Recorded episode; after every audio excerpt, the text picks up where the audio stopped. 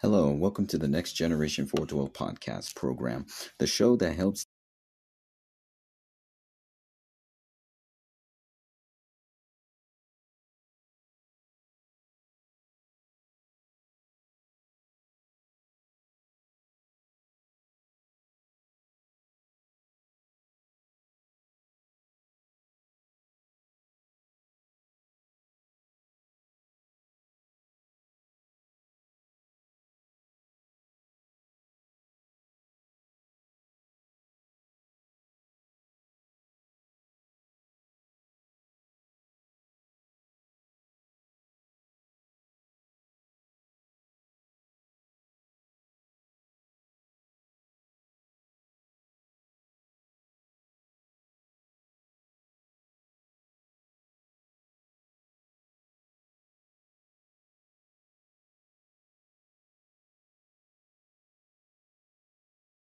Moses himself has led the children of Israel from slavery out of Egypt. And while they are wandering through the wilderness, they have already erected the tabernacle, the place of worship. And it was there that God wanted to establish a relationship with the people of Israel. So the people of Israel were kind of wondering among themselves, okay, how do we get close to God? How do we have a relationship with God? What do we need to do to draw nigh to God? And during that time and frame within the book of Leviticus, uh, God would give Moses and Aaron a set a rules and regulations for them to adhere to and follow. So in the book of Leviticus, what you'll discover is the nation and people of Israel were given so many rules and rules to live by in order to be the people that God wanted them to be. He would also tell them, okay, you are going to be set apart from all other nations. You are going to be my people just as I'm going to be your God. And so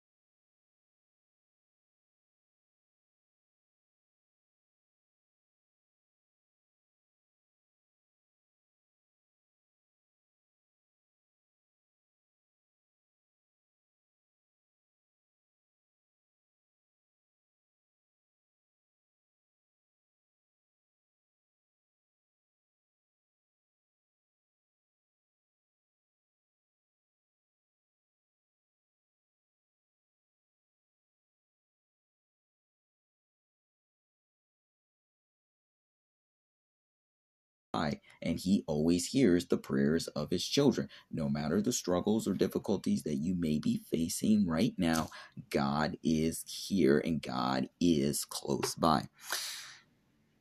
And in the book of Leviticus, not only is it the book of worship and approach, but it deals with the emphasis of sacrifice, worship, health, holiness, and the emphasis of Levites. What we can learn from the book of Leviticus is that in Leviticus 19:2 it says, "You must be holy, because I, the Lord your God, am holy." And in Exodus chapter 3, it also states very powerfully and clearly for us that he had come down to set the people free from Egypt because he has seen the oppression, he has heard their cries of distress because of their hard slave drivers, and he is aware of their sufferings. Another key passage of scripture we can look back from in the book of Exodus. So, what we can learn from Leviticus is this our Christian traditions and holidays are different, but they are necessary ingredients of worship. We too need special days of worship and celebrations with our spiritual brothers and sisters to remember God's goodness in our lives. So rededicate yourself to holiness, worship God in private and public confession, serve God in public service, and also have a group celebration.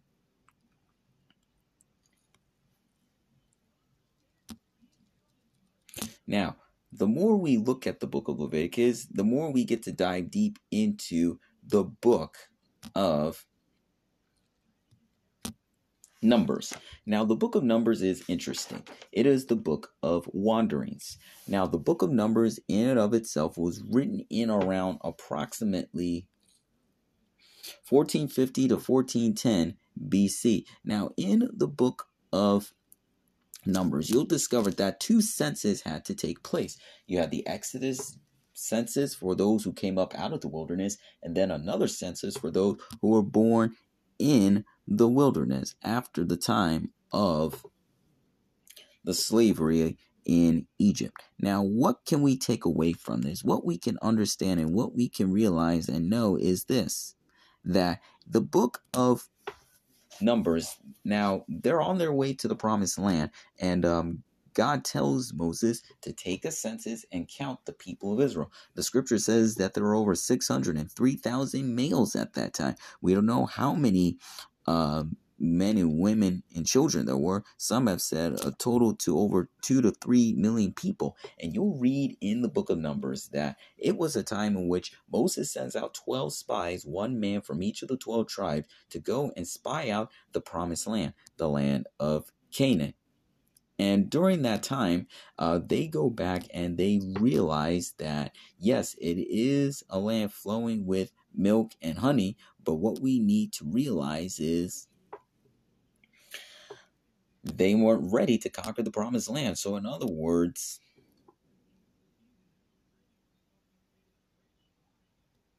so what we need to know and what we need to realize is that yes, they weren't ready, but they didn't have trust in Almighty God. And so what happened was they went back and they said, Yes, it is the land flowing with milk and honey, but uh, the Canaanites are there. We're they're afraid of us, and uh, we're afraid of them. And uh, we can't take the promised land. Only two men, Joshua and Caleb, were the only ones who said, Yes, we can take we can take it. The power of God is with us. God will go before us. And the great turning point comes in Exodus, I mean, Numbers chapter 14, where the Bible says, And all the congregation lifted up their voice and cried, and the people wept that night. And they said to Moses and Aaron, How could you do this to us? You brought us out here in the wilderness to die, and we'll never get out. What are we going to do now? This is the incident in which God says to them, Everyone who is 20 years and younger will not enter into the promised land. Now, you talk about an age of accountability. Here it's 20.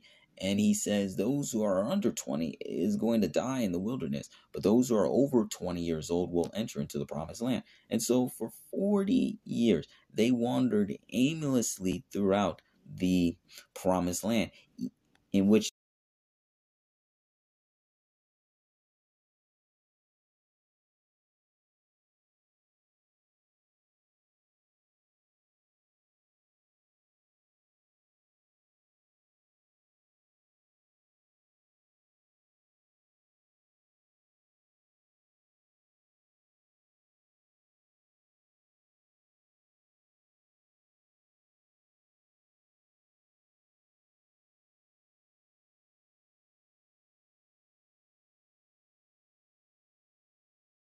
So, again, in the book of Numbers, you'll discover that it is the book of wanderings. From there, we move to the book of Deuteronomy. Now, within the book of Deuteronomy, you'll discover that Moses is 120 years old. He has led the children of Israel for a long time, of 40 years of wandering in the wilderness, and he is about to die. And so a new generation of believers were born in the land, and Moses would have to instruct this new generation of believers in the law of God. So, in the book of Deuteronomy, which is the book of remembrance, you'll discover is that it was written in around 1400 BC, but it was written during a time. It was written during a time in which Moses would be called home to be with God. And as a result, what you'll get is that he retells the law one more time. He retells the law one last time. And so, what you need to understand is this in the book of Deuteronomy. Moses would remind the people to remember the Lord their God and never forget his law and covenant precepts.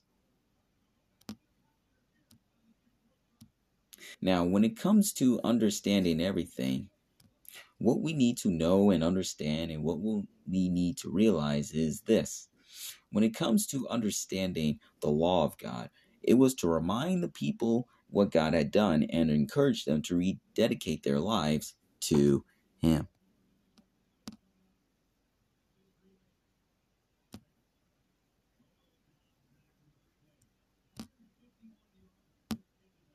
Now, when it comes to understanding the concept of understanding the truth of Almighty God in the book of Deuteronomy, we discover it was to remind Israel of their need to be faithful to God that God had made with them. And it was to prepare Israel for entering, conquering, and possessing the promised land. And that in the book of Deuteronomy, we discover a love for God is the proper motivation for obeying his laws. God requires his children to both hear and obey his commands. Those who obey are blessed, but those who disobey are cursed. So in Deuteronomy, you are also going to look at the concept of history, laws, love, choices, and teaching the truth of Almighty God. And as you hear the message of Deuteronomy, remember how God has expressed his kindness in your life and then commit yourself anew to trust, love, and obey him. Well, this is Minister Daqwon McKnight saying, I love every single one of you. God bless you. Go in peace. The presence of the Lord be with you on your journey. God bless you in the Lord.